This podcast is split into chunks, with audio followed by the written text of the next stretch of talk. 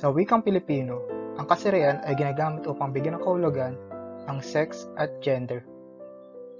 Madalas, ito ay nagdudulot ng kalituhan dahil madalas sa pagpapalit ang dalawang salta na ito. Ang sex ay isang biological na konsepto na nakabatay sa mga biological na katangian ng isang tao tulad ng pagkakaiba sa genitalia o ari ng lalaki at mga babae. Ang gender ay ginagamit din upang tukuyin kung babae o lalaki ang isang tao, ngunit ang ginagamit na batayan ay ang panlipunan at pangkulturang pagkakaiba ng dalawang kasarian.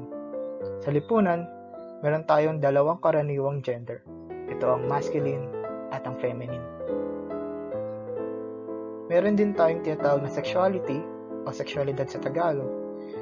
Ito naman ay tumutukoy sa ating physical, emotional at sexual na atraksyon sa ibang tao.